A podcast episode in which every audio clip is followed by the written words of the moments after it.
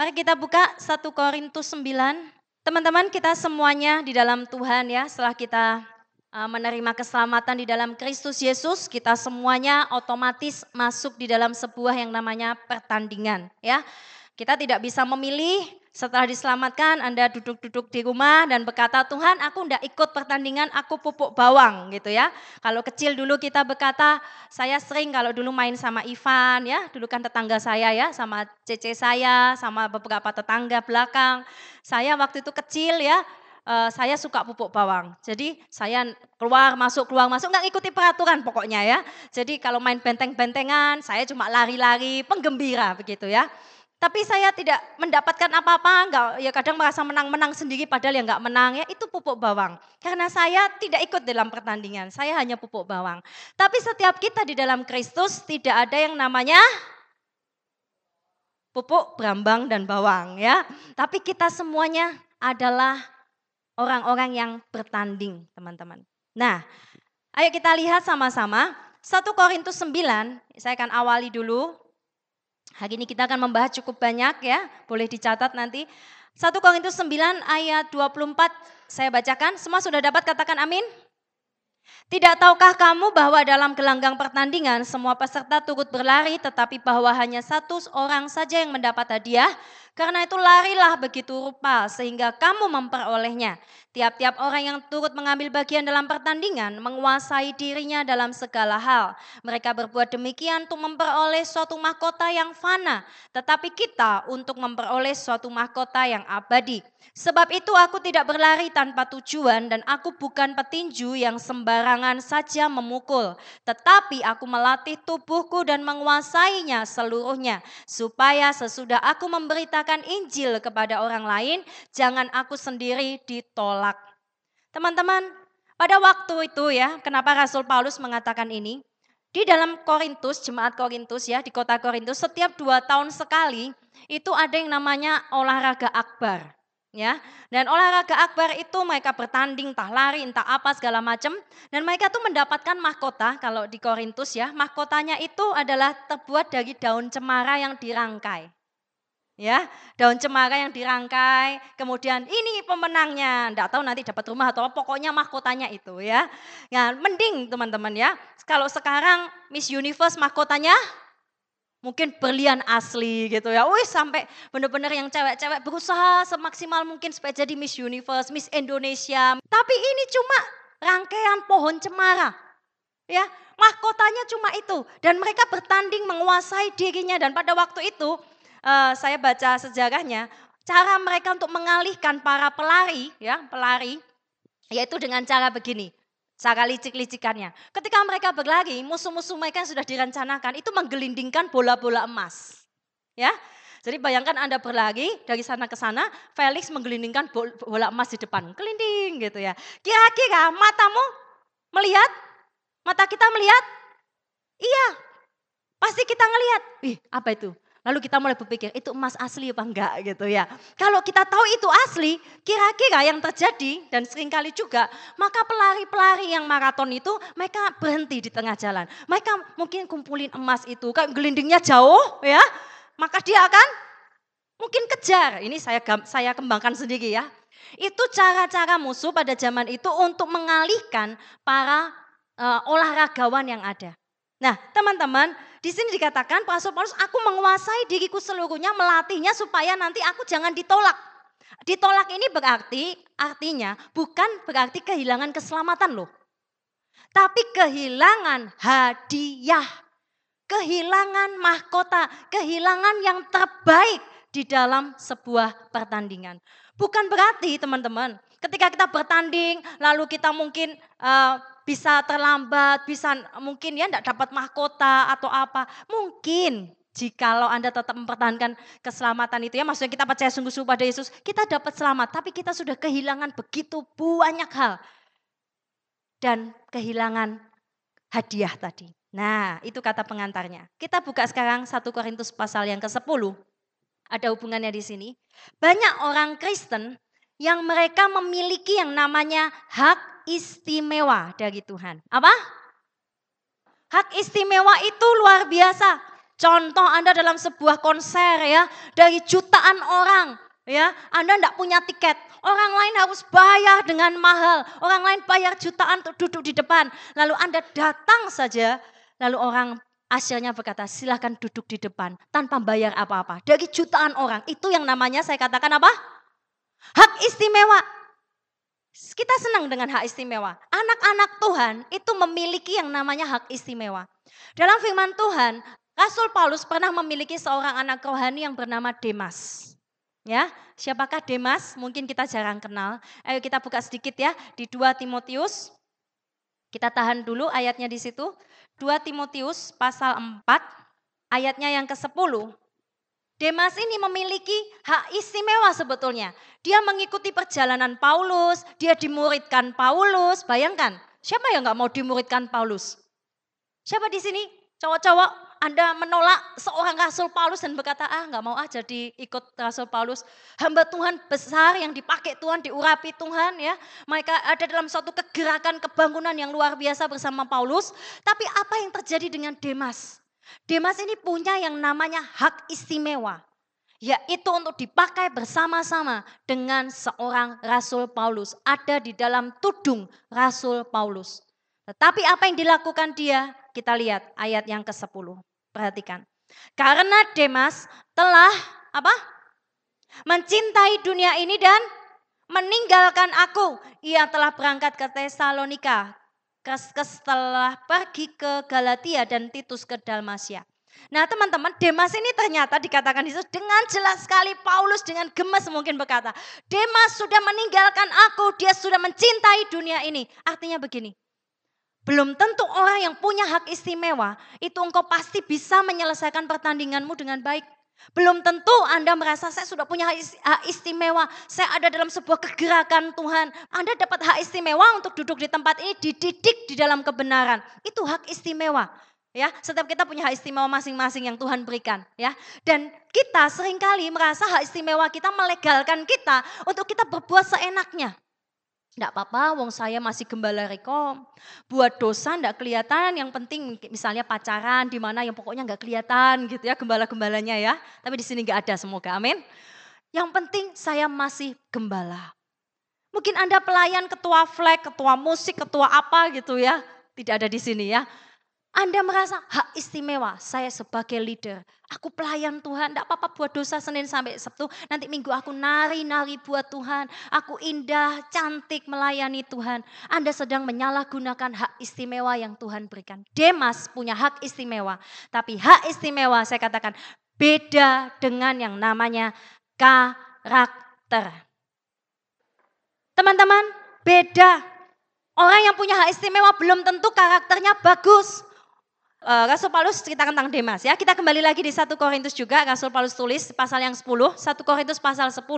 Saya akan ceritakan tentang lima hak istimewa bangsa Israel dan lima penyesatan bangsa Israel yang membuat mereka tidak memasuki tanah perjanjian yang membuat mereka kehilangan mahkota, kehilangan janji itu, kehilangan berkat dan yang terbaik. Teman-teman, jangan pikir kita nggak bisa kehilangan yang terbaik loh kita bisa kehilangan begitu banyak hal yang dicuri oleh iblis. Karena apa? Mungkin kita punya hak istimewa. Tapi kita tidak ngerti betul dan menghargai hak istimewa. Tidak disertai dengan karakter yang bagus. Banyak hamba-hamba Tuhan punya hak istimewa yang luar biasa. Tuhan kasih ke mereka. Jubah-jubahnya tuh dahsyat. Nyentuh orang-orang rebah gitu ya. Sepuluh keluar debu emas gitu. Siapa yang gak mau ya? Kemudian kalau sentuh sesuatu jadi luar biasa, ya. Mereka punya hak-hak yang luar biasa yang semua orang nggak dapat tentu, ya. Semua orang belum tentu dapat. Tapi lihat, beda dengan karakter. Mereka diurapi pelayanan di mimbar begitu ya. Mereka berkobar-kobar setelah pulang, apa yang mereka lakukan? Mereka membohongi, menipu jemaat ya, mungkin mengkorupsi uang, mereka berbuat jinah dan lain sebagainya. Itu kenapa? Karena mereka punya hak istimewa, tapi itu tidak diimbangi dengan karakter yang bagus. Sehingga banyak orang kecewa. Dan mereka akhirnya sama seperti bangsa Israel. Lima, hak istimewa bangsa Israel. Kita akan lihat dengan cepat ya. Mari kita lihat 1 Korintus pasal 10. Ini bangsa Israel Tuhan selalu, kenapa saya suka cerita tentang bangsa Israel juga ya. Mungkin tempat ini sering cerita tentang bangsa Israel. Karena bangsa Israel itu adalah sebuah peringatan buat kita yang tidak boleh kita lupakan. Aku mau supaya kamu mengetahui saudara-saudara bahwa nenek moyang kita semua berada di bawah perlindungan awan. Hak istimewa pertama mereka adalah di bawah perlindungan awan. Tiang awan, tiang api. Itu hak istimewa pertama, tidak pernah terjadi sepanjang sejarah umat manusia, terjadi seperti yang dilakukan Tuhan. Pada waktu mereka berjalan dalam padang gurun yang gelap, awan uh, tiang itu seperti payung begitu ya. Uh, kalau awan itu seperti payung ya. Kalau api mungkin menjulang saya nggak tahu bentuknya. Tapi itu menghangatkan mereka, melindungi mereka dari bahaya. Itu hak istimewa. Mereka ngelihat generasi pertama memiliki hak istimewa yang sangat luar biasa. Perhatikan, bangsa Israel generasi pertama memiliki hak istimewa yang luar biasa untuk melihat sendiri, merasakan sendiri, mengalami sendiri bagaimana pemeliharaan dan mujizat-mujizat Tuhan. Tapi itu tidak sama sekali menjamin mereka masuk ke tanah perjanjian. Diceritakan generasi pertama yang masuk hanya dua orang. Generasi pertama ya, yaitu Yosua dan Kaleb semuanya mati. Bisa bayangkan? Itu mengerikan. Generasi saya nggak saya nggak mau ya. Saya ketika saya renungkan Tuhan generasi pertama itu biasanya generasi yang berkobar, generasi yang mencintai Tuhan. Kalau saya rindukan ya generasi pertama di gereja ini ya, tentunya orang-orang yang punya komitmen lebih, cinta gereja lebih, ngepel semua mau gitu ya. Pokoknya lebih mencintai gereja, lebih mencintai visi, lebih mencintai Tuhan, berkorban mau, apa pun mau. Itu yang diharapkan di generasi pertama, betul? Karena generasi yang ikut merintis bersama, ngeliat bersama bagaimana perjalanan bersama dengan Tuhan. Generasi pertama gagal. Karena yang pertama, hak pertama, walaupun mereka melihat dalam perlindungan awan. Hak kedua, istimewa kedua, berada apa nih? Eh, bahwa mereka melintasi laut.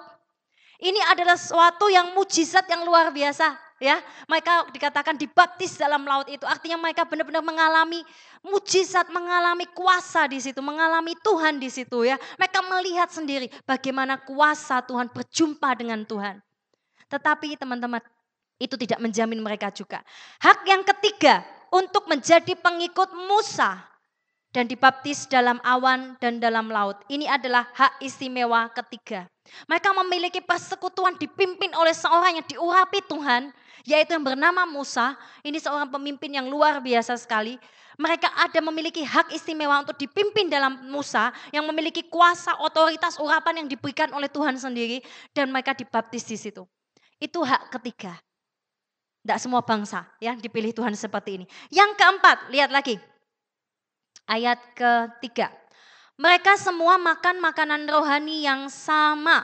Jadi hak istimewa keempat, mereka makan apa? Nah, atau roti malaikat atau ya itu adalah roti yang dikirim dari surga. Lihat sendiri, ndak usah kerja, ndak usah apa tiba-tiba seperti embun ya. E, kemudian halus sekali seperti tepung dan mereka olah itu. Itu mana? Roti dari surga. Tepungnya mungkin tepung yang terbaik ya.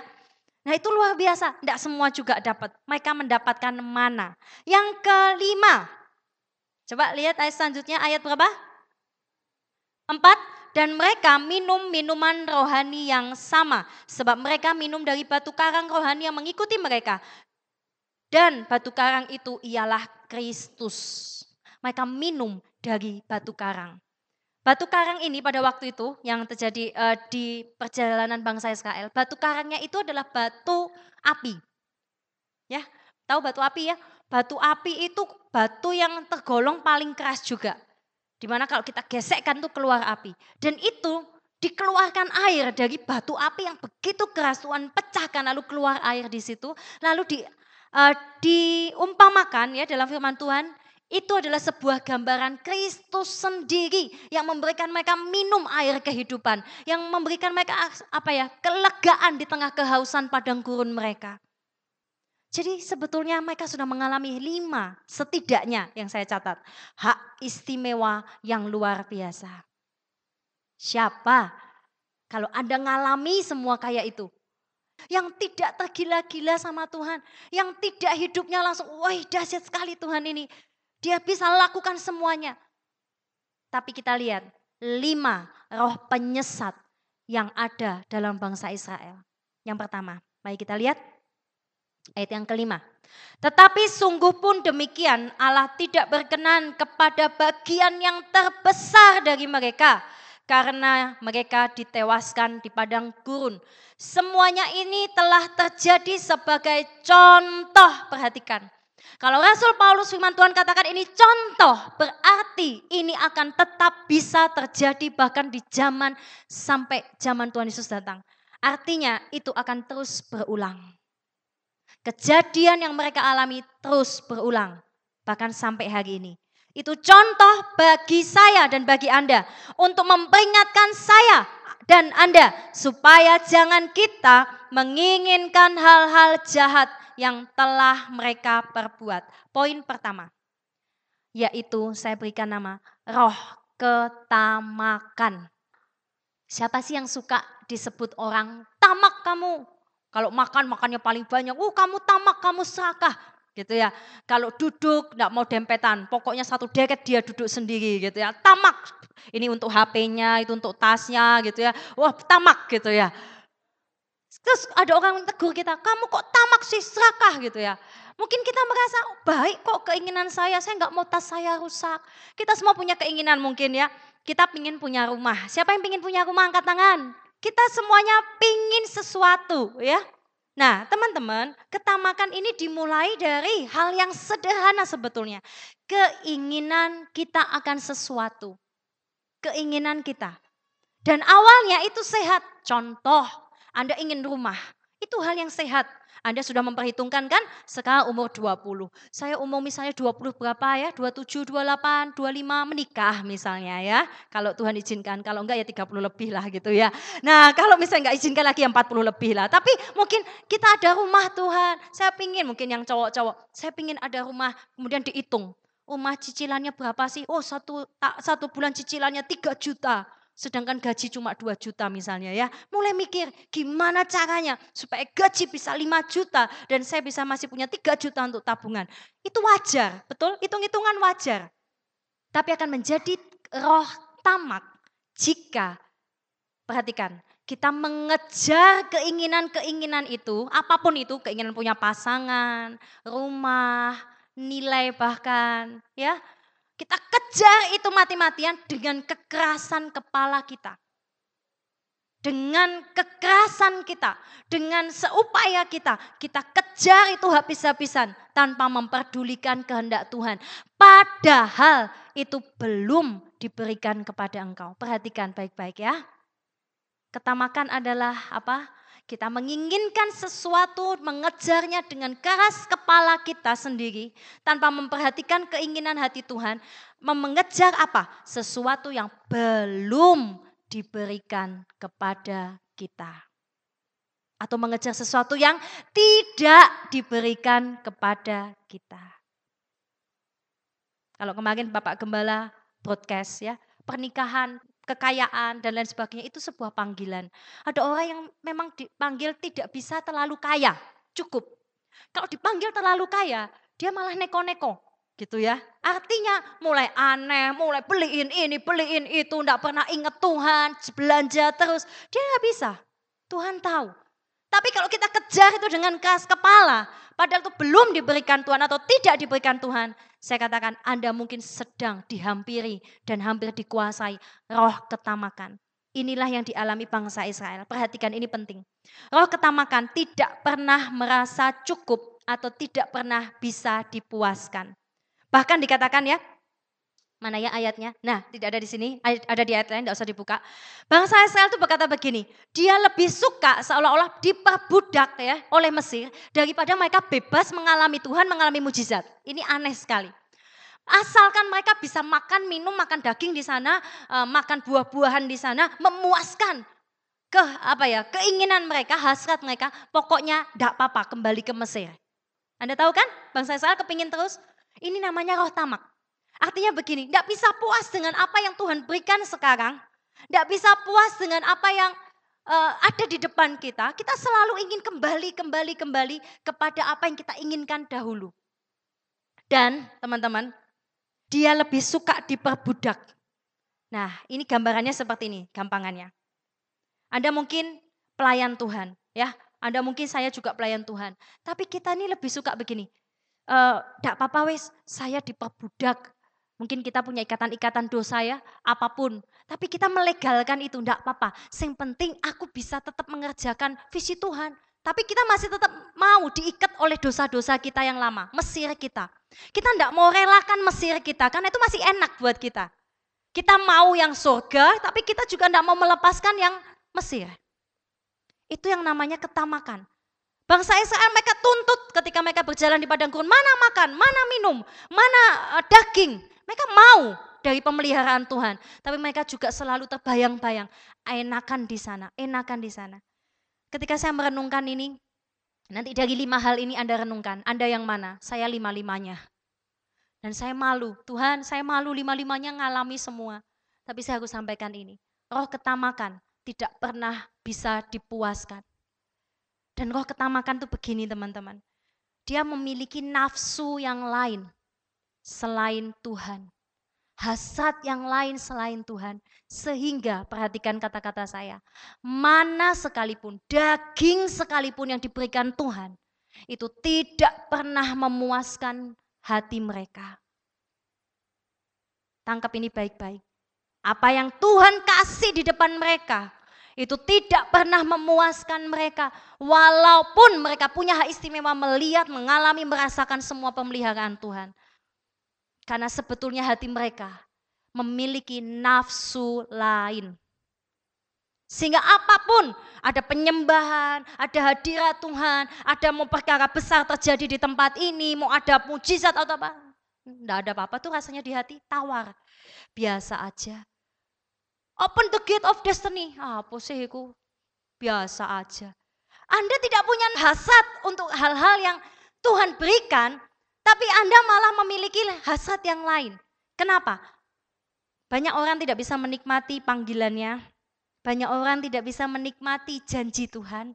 Walaupun janji itu sudah di depan. Karena apa? Tuhan tidak bisa memuaskan mereka karena mereka masih memiliki nafsu yang lain. Apakah Anda puas dengan Tuhan? Apakah Anda punya nafsu yang lain? Ayo kita renungkan dulu sebelum saya lanjut ke poin dua. Siapakah hasrat kita ya? Apakah mana dan daging yang Tuhan berikan, pemeliharaan Tuhan itu memuaskan roh kita ataukah tidak? Kalau tidak, yang salah bukan Tuhannya, bukan mananya. Kita punya nafsu tamak di dalam diri kita. Ada orang tamak mengejar misalnya handphone. Dia mau beli padahal uangnya pas-pasan. Beli handphone harga 10 juta. Beli handphone harga 5 juta. Sudah tahu kos-kosannya aja pas-pasan makannya tahu tempe gitu ya. Tapi masih kejar dengan keras kepala. Tapi ketika itu menguasai Anda sedemikian rupa tidak bisa dikontrol lagi itu jadi nafsu yang lain. Mengerti sekarang? Roh tamak? Mari kita lanjutkan. Di poin yang kedua, roh apakah yang ada di dalam mereka ya? Ayatnya yang ke tujuh. Dan supaya jangan kita menjadi penyembah-penyembah berhala sama seperti beberapa orang di antara mereka seperti ada tertulis maka duduklah bangsa itu untuk makan dan minum kemudian bangunlah mereka dan bersukaria yang kedua adalah roh penyembahan berhala roh penyembahan berhala ini gampangannya menempatkan sesuatu atau seseorang di atas atau sejajar dengan Tuhan Tuhan itu di hati kita punya tahta seperti mimbar begitu ya. Dia bertahta di sini. Tapi penyembahan berhala itu gampangannya kita menyingkirkan Tuhan atau membiarkan Tuhan duduk bersama-sama di tahta dengan seseorang atau sesuatu. Kenapa sampai ada penyembahan berhala? Masih ingat bangsa Israel menyembah lembu emas ya? Itu karena apa? Bangsa Israel menanti-nanti Musa. Musa kok enggak datang-datang? Pertolongan Tuhan kok enggak datang? Kok enggak jelas ini mau dibawa ke mana? Ya, mereka menanti enggak datang-datang. Musa kok mengulur-ngulur waktu? Naik ke atas jangan-jangan mati itu kepleset gitu ya. Mereka bingung, ini jangan-jangan Musa membohongi kami. Mereka curiga dan akhirnya mereka membuat patung. Ketika sesuatu tidak kita nanti-nantikan dan tidak kunjung datang. Sesuatu yang kita pegang itu tidak ada lagi, seolah-olah hilang. Padahal Tuhan memang sedang melakukan sesuatu di atas gunung bersama Musa. Mereka membuat berhala. Jadi kenapa penyembahan berhala itu bisa muncul? Manusia pada dasarnya suka membuat simbolis-simbolis tertentu. Betul? Simbolis cinta apa? Nah, ya kalau kasih seorang kekasihmu ya atau teman spesial itu pendekatan sama kamu ulang tahun kamu dikasih bunga hitam gitu ya apa yang terjadi anda mungkin langsung marah ya kok bunga hitam maksudnya apa gitu ya karena manusia suka simbolis kalau dikasih pink merasa berbunga-bunga ya. Kalau dikasih kuning berbunga-bunga, dikasih merah, wih romantis gitu ya. Kita suka simbolis. Manusia suka simbolis. Hadirkan Tuhan, uapan Tuhan harus dengan minyak. Minyak ini menyelamatkan, minum air kehidupan. Jadi kita suka simbolis, sesuatu yang dilihat, sesuatu yang kelihatan, menggantikan yang tidak kelihatan. Kalau kita cuma bilang sama yang kita kasih, aku sayang sama kamu. Tapi nggak pernah ada simbolisnya gitu ya. Rasanya kurang, kurang klop gitu. Demikian juga manusia. Kita suka cenderung membuat simbolis-simbolis tertentu. Akhirnya kalau Tuhan seolah-olah tidak kelihatan lagi dalam hidup kita. Musa tidak turun-turun lagi, nggak ada pemimpin lagi. Yang dilakukan apa? Mereka lalu membuat patung. Sesuatu yang bisa dilihat, disembah, dipegang, dirasakan. Walaupun tidak punya kuasa. Mengerti maksud saya? Ketika sesuatu dalam hidupmu tertunda atau tidak kelihatan lagi, Engkau mulai jadikan kekasihmu berhalamu. Karena dia bisa dipegang. Engkau doa Tuhan Yesus. Mana sih Tuhan Yesus gak datang-datang. Kita melek lagi. Aku sayang sama kamu. Kok gak ada jawaban sih? Kok gak dibales sih? Gitu ya. Kita merasa Tuhan mana sih? Lalu kita bilang sama kekasih kita. Kok aku sayang koko. Iya aku juga sayang kamu. Ih langsung dibales gitu ya. Jadi kita langsung menjadikan orang-orang di sekitar kita menjadi berhala kita. Karena mereka keli kelihatan. Mereka simbolis dari apa yang tidak kelihatan itu. Lalu kita mengangkat mereka begitu tingginya. Sampai duduk di sebelah Yesus. Bahkan lama-lama Yesus nggak dicari. Yang dicari yang berhala tadi. Gampangannya begitu. Oh penyembahan berhala kenapa bisa terjadi? Karena itu ada di dalam kitab Wahyu, nggak usah dibuka.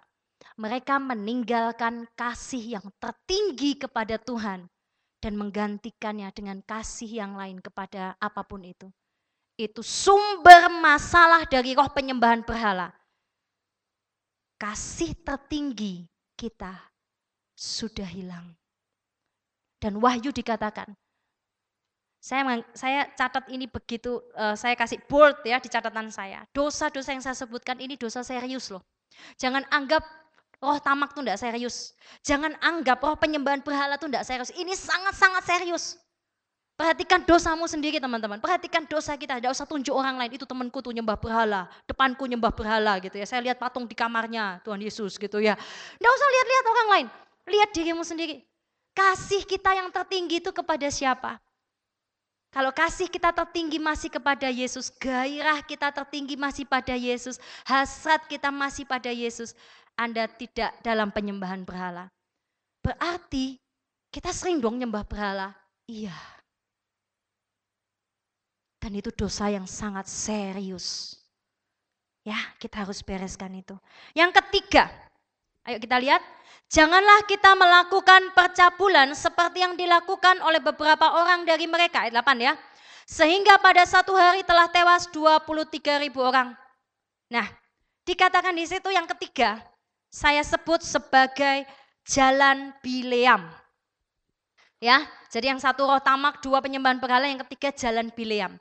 Jalan Bileam ini bangsa Israel mereka uh, Bileam ya, akhirnya oleh bujukan Bileam, orang Moab yaitu keturunan Lot ya. Mereka akhirnya mulai berjinah dengan bangsa Israel, mulai kawin campur, mulai dan mereka mulai mengajak mereka selain berjinah secara tubuh ya, mereka juga berjinah secara roh, mereka mulai menyembah Allah-allahnya orang Moab juga.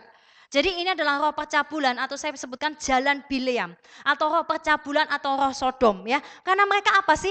Awalnya mereka bisa begitu, mereka berkompromi dengan musuh. Sekali lagi, Sebutkan sama-sama. Kompromi dengan musuh. Itulah celah besar Sehingga yang ketiga ini masuk dalam hidup mereka. Mereka mulai tidur dengan musuh, mereka mulai nyaman dengan musuh, mereka mulai kompromi. Kalau aku nggak bisa lepas dari ini Tuhan nggak apa-apalah. Nggak apa-apalah aku terikat, nggak apa-apalah, nggak apa-apalah. Kita mulai mengkompromikan dosa. Teman-teman, Tuhan rindu. Jalan uh, Tuhan jalan Biliam ini juga bicara tentang kemerosotan moral. Tuhan rindu gerejanya dikuduskan, disucikan. Kemerosotan moral ini perlu kita bahas walaupun tidak enak buat daging kita. Kekudusan perlu dibahas walaupun kadang tidak enak dan pasti tidak enak buat daging kita. Tapi hati-hati, jalan Biliam ini bahaya sekali. Kalau Anda punya teman spesial, Bagaimana engkau memperlakukan teman spesialmu? Dengan hormatkah atau dengan tidak hormatkah atau tidak ada orang gitu ya? Tidak apa-apa. Jangan sampai teman-teman. Banyak sekali hamba-hamba Tuhan yang mengalami kemerosotan moral. Mereka punya hak istimewa yang dahsyat. Yang kita pun mungkin belum dapat ya. Tidak seperti mereka dahsyatnya. Tapi mereka karakter mereka begitu banyak cacatnya. Mereka mengikuti berjalan dengan musuh Sambil melayani, mereka masih bisa buat dosa kemerosotan moral karena mereka merasa masih diurapi dan punya hak istimewa. Ayo, kita semua perlu mengaku dosa. Apa kemerosotan moral kita yang kita harus akui di hadapan Tuhan? Mungkin dosa-dosa moralitas kita, dosa-dosa penyembahan berhala kita, dosa percabulan kita, entah pikiran, perasaan, tubuh ya, roh, kita yang tahu dan kita harus sadar kembali ya kalau Tuhan rindu kita hidup dalam kekudusan. Kita lihat Lot. Bagaimana Lot awalnya mereka bisa Lot sampai akhirnya menurunkan bangsa Moab dan Amon, bangsa-bangsa yang akhirnya menjadi musuh bangsa Israel. Bahkan dia melakukan hubungan seksual dengan anaknya pada waktu mabuk, dua-dua anaknya hamil dari dia karena mamahnya sudah nggak ada dan anaknya ini sudah punya pemikiran gaya hidup orang Sodom. Ya, dua putrinya sudah punya gaya hidup orang Sodom. Itu semua dikarenakan kekacauan semua panggilan yang mula-mulanya mungkin sudah hancur. Kenapa? Awalnya dia ada empat tahap di sini saya catat. Yaitu yang pertama, dia mulai menjauhkan diri dari komunitas orang benar. Ini awal kejatuhan dari jalan Bileam atau roh percabulan roh Sodom. Yaitu di mana dia mulai meninggalkan Abraham, orang benar itu. Lalu dia mulai membuat kelompok sendiri. Berapa banyak kita tidak suka kumpul-kumpul ya, Maksudnya kumpul-kumpul yang baik ya. Komunitas, rekom, gereja dikenal sama orang. Kita menutup diri semaksimal mungkin, tidak mau diurusi orang. Kalau bisa buat kelompok sendiri.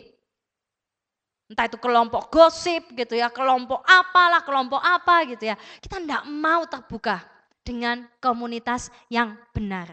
Awal kejatuhan Lot bukan macam-macam. Awalnya hanya memisahkan dari kumpulan yang benar. Yang kedua, dia membuat kemah dekat Sodom, tidak di dalam Sodom. Dia buat kemah di luar pintu gerbang Sodom. Karena waktu itu Sodom masih menjadi kota perdagangan, ya, ramai sekali, kaya sekali, sehingga akhirnya Lot itu merasa enak kemah di dekat situ. Nanti kalau ada orang lewat-lewat, ya, sekedarnya nanti aku bisa ikut jualan, bisa ikut belajar perdagangan di sana, bisa ikut diberkati dari sana. Hati-hati, anda sedang mulai menyerempet, berkompromi di pintu gerbang musuh. Yang ketiga, lo tidak tinggal di luar pintu gerbang lagi, dia masuk dan tinggal di kota Sodom. Dan yang keempat, tidak lama kemudian firman Tuhan katakan, Lot duduk di pintu gerbang Sodom. Artinya dia sudah jadi penatua atau pemerintah kota Sodom. Orang tua-tua di kota Sodom masternya kota Sodom gitu ya. Walaupun tidak disebutkan apakah dia menyetujui semua yang ada di kota Sodom itu, apakah dia ikut melakukan, tidak disebutkan. Tetapi itu sudah menurun kepada keturunannya. Panggilannya lenyap. Hati-hati teman-teman ya. Yang keempat, sedikit lagi selesai ya. Ayo baca ayat yang ke-9. Dan janganlah kita mencobai Tuhan seperti yang dilakukan oleh beberapa orang dari antara mereka sehingga mereka mati di pagut ular. Yang keempat apa? mencobai Tuhan. Ya, mencobai Tuhan ini identik dengan roh pemberontakan. Ayo kita lihat Mazmur 78. Kita Anda yang baca ya. Mazmur 78 ayat yang ke 18 Sanggupkah Allah menyajikan hidangan di padang gurun? Memang ia memukul gunung batu sehingga terpancar air dan membanjir sungai-sungai. Tapi sanggupkah ia memberikan roti juga? Atau menyediakan daging bagi umatnya? Jadi ini satu pertanyaan kalau Anda bisa dengar nada ini, ini pertanyaan apa? Melecehkan, pertanyaan apa? Berontak, pertanyaan tidak puas, pertanyaan mencobai. Ya, jadi roh mencobai itu seperti ini. Melawan Tuhan dan kehendaknya. Dia capek. Bangsa Israel berontak marah dengan Tuhan, mencobai Tuhan. Karena capek. Capek kenapa? Mereka berputar-putar di padang gurun capek. Bayangkan Anda pindahan terus 40 tahun. Pindahan kos satu kali aja, wih barangnya udah gak kaguan ya. Ini pindahan terus. Mereka capek. Tapi apakah Tuhan sengaja buat mereka capek? Enggak. Mereka capek karena lamanya penundaan yang Tuhan berikan karena kesalahan siapa sebetulnya? Diri sendiri.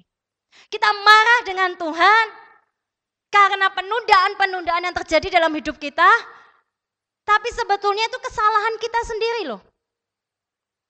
Jadi layakkah engkau marah sama Tuhan? Layakkah engkau berkata sama Tuhan, Masa sih Tuhan bisa? Masa sih Tuhan sayang sama aku? Masa sih Tuhan nanti berikan janjinya? Masa sih? Masa sih? Dan masa sih? Mas, mau masak apa ya? Masak terus ngomongnya ya. Hati mereka tidak siap dan roh mereka tidak siap. Oleh karena itu penundaan terjadi. Bukan karena salah Tuhan.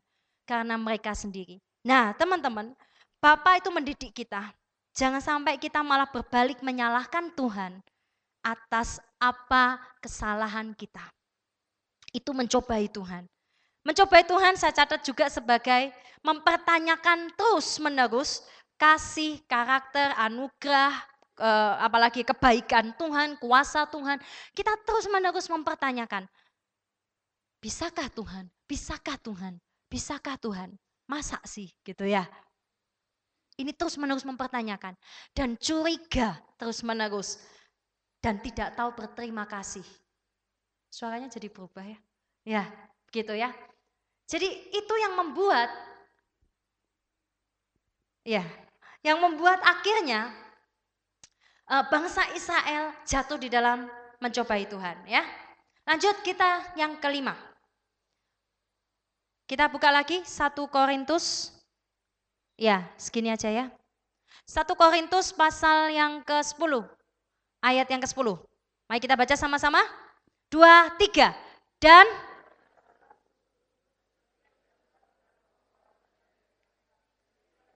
Nah, yang terakhir ya, yaitu dosa bersungut-sungut. Bersungut-sungut ini kalau tadi masak sih bisa sih, bersungut-sungut ini punya satu kata andalan. Mengapa? Mengapa dan mengapa? Ya, ini adalah satu kata yang paling disukai oleh orang yang bersungut-sungut terus. Kenapa orang bisa bersungut-sungut terus? Karena sebetulnya akarnya itu dari hati yang memberontak. Jadi sebetulnya lima dosa ini semuanya saling berkaitan atau saudara kembar gitu ya. Tapi memiliki nama yang berbeda-beda. Ini keras kepala, menentang ya atau ketaatan yang setengah-setengah, ketidaktaatan, sikap yang mencela, mengejek Allah, mencemooh Allah gitu ya e, memberontak, roh yang belum diserahkan sama Tuhan. Jadi kayak apa ya, pingin berontak aja, rasanya kok enggak seneng gitu ya. Rasanya pingin bersungut-sungut aja, kenapa sih hidupku begini, kenapa, kenapa, kenapa. Juga salah satunya menentang pemimpin. Seperti yang dilakukan Korah, Datan, dan Abiram melawan Musa. ya Lalu mereka akhirnya di, di, dihabiskan sama Tuhan. Ini termasuk bersungut-sungut orang yang tidak bisa menerima orang lain dipilih, dipakai sama Tuhan, tidak bisa terima. Kalau orang lain dipakai lebih dari Tuhan, orang lain dapat berkat dari Tuhan, merasa kalau misalnya ya ada orang yang dapat berkat pasangan misalnya, atau misalnya dapat uh, uang atau apa, kita merasa kalau Tuhan sampai sayang sama orang itu, mengasihi orang itu, memberkati orang itu berarti mengurangi berkatku. Artinya kita tidak pernah bisa bahagia dengan apa yang Tuhan berikan. Kita menentang, tidak terima dengan Musa. Kenapa Musa yang terpilih? Mungkin Korah, Datan, Abiram ini orang-orang pemimpin-pemimpin yang hebat di zamannya dulu ya. Tapi ketika Musa tampil mereka mikir, emangnya Musa siapa? Kenapa Tuhan pilih Musa? Emang Tuhan lebih sayang ya sama Musa? Bersungut-sungut. Orang-orang seperti ini dihajar sama Tuhan. Dari lima dosa ini teman-teman, mana yang termasuk kita? Kalau kita melakukan semuanya, mari kita bertobat. Kelihatannya firman Tuhan tadi, wih kok teguran, teguran, teguran terus. Saya mau kasih tahu, tujuan proses Tuhan buat bangsa Israel itu sederhana sebetulnya. Untuk merendahkan hati mereka. Hati mereka supaya tidak tegar tengkuk, naik tinggi menjulang angkuh. Tapi Tuhan rendahkan, rendahkan supaya mereka apa? Menjadi imamat yang dipakai Tuhan. Menjadi contoh bagi bangsa-bangsa. Dan mereka menggenapi tujuan ilahi. Jadi saya kasih tahu, saya garis bawahi yang terakhir kesimpulan. Silahkan pemain musik. Ada orang mungkin kita merasa begini. Kenapa sih aku ditegur terus? Kenapa sih kok aku kok tidak berubah-ubah? Dan lain sebagainya. Kita tegar tengkuk, kita inginkan hal-hal jahat, kita tamak, kita suka menyembah berhala. Tuhan tidak mau itu ada dalam hidup kita. Dan kita merasa ketika Tuhan tegur kita, Tuhan hajar kita, kita merasa begini, Tuhan tidak sayang sama saya. Siapa yang sering merasa tidak disayang sama Tuhan? Ketika dipukul sama Tuhan, kita marah. Tuhan tidak sayang sama aku. Tuhan tidak memperhatikan kebahagiaanku. Hati-hati. Ya, Tuhan sebetulnya membentuk kita untuk mengajari kita, menguji kita supaya satu tujuannya kita dikembalikan pada tujuan ilahi. Kita bisa memenuhi tujuan ilahi itu. Setiap kita punya tujuan ilahi. Mari kita tundukkan kepala kita. Setiap kita punya panggilan yang mula-mula, bukan karena Tuhan tidak suka sama kita atau karena firmannya kenapa selalu keras buat saya, tapi karena Tuhan terlalu mencintai kita sehingga dia mau kita bertanding dan menang, bertanding dan menang. Kita renungkan sejenak sebelum kita nyanyikan lagu cepat nanti. Mungkin ada orang-orang tertentu di tempat ini yang Tuhan berikan hak istimewa yang lebih. Puji Tuhan, kalau Tuhan bisa pakai dan pilih orang-orang tersebut. Kita semuanya punya, jangan khawatir. Allah tidak pilih kasih. Dia tahu memilih dan menempatkan kita. Tetapi bukan itu masalahnya. Mungkin Anda punya otoritas, Anda sebagai pemimpin, Anda mungkin sebagai orang yang sedang dibentuk Tuhan, anak-anak Tuhan. Anda punya hak-hak yang luar biasa. Tapi tidak menjamin Anda menyelesaikan pertandingan jikalau Anda tidak punya karakter yang diserahkan, roh yang diserahkan sama Tuhan, hati yang diserahkan sama Tuhan, maka semua akan jadi sia-sia, semua akan jadi percuma. Yang pertama, Adakah roh tamak di dalam kita? Roh yang serakah, tidak pernah cukup, tidak bisa dipuaskan. Bahkan dengan Tuhan sendiri kita kehilangan selera. Kita kehilangan gairah kepada Tuhan kita sendiri karena kita punya nafsu-nafsu yang lain. Apakah Anda sedang berhadapan dengan roh tamak? Apakah itu sudah begitu menguasai hatimu? Mari cek hati kita, cek hati kita. Apakah kita yang kedua kita sedang ada di dalam penyembahan berhala berkali-kali dan berulang, berulang, dan berulang. Sesuatu seseorang kita tempatkan di tempat di sisi Tuhan Yesus atau bahkan Tuhan Yesus kita singkirkan dan dia di posisi lebih tinggi. Apa pun itu, mungkin itu benda, mungkin itu seseorang, mungkin itu karir kita, sesuatu atau apa pun. Penyembahan berhala sangat serius di hadapan Tuhan. Oh ketamakan, kesakahan itu Tuhan katakan firman Tuhan katakan itu sama seperti penyembahan berhala juga. Yang ketiga, apakah kita memiliki roh Sodom roh percabulan mengikuti jalan Bileam yang diawali mungkin kita berkompromi, kompromi dan kompromi dengan dosa. Hati-hati, kompromi akan membawa Anda jatuh begitu dalam. Apakah Anda sedang kompromi dengan dunia? Apakah hari-hari ini gereja di akhir zaman sedang berjalan bersahabat dengan dunia? Itu yang terjadi. Tapi saya rindukan jemaat di tempat ini dan saya dan kita semua. Mari kita ambil satu garis yang jelas antara kita dengan dunia. Jangan seperti Lot, mendekat-mendekat, keluar dari komunitas, akhirnya jatuh. Jalan Bileam Apakah itu Anda? Mari renungkan.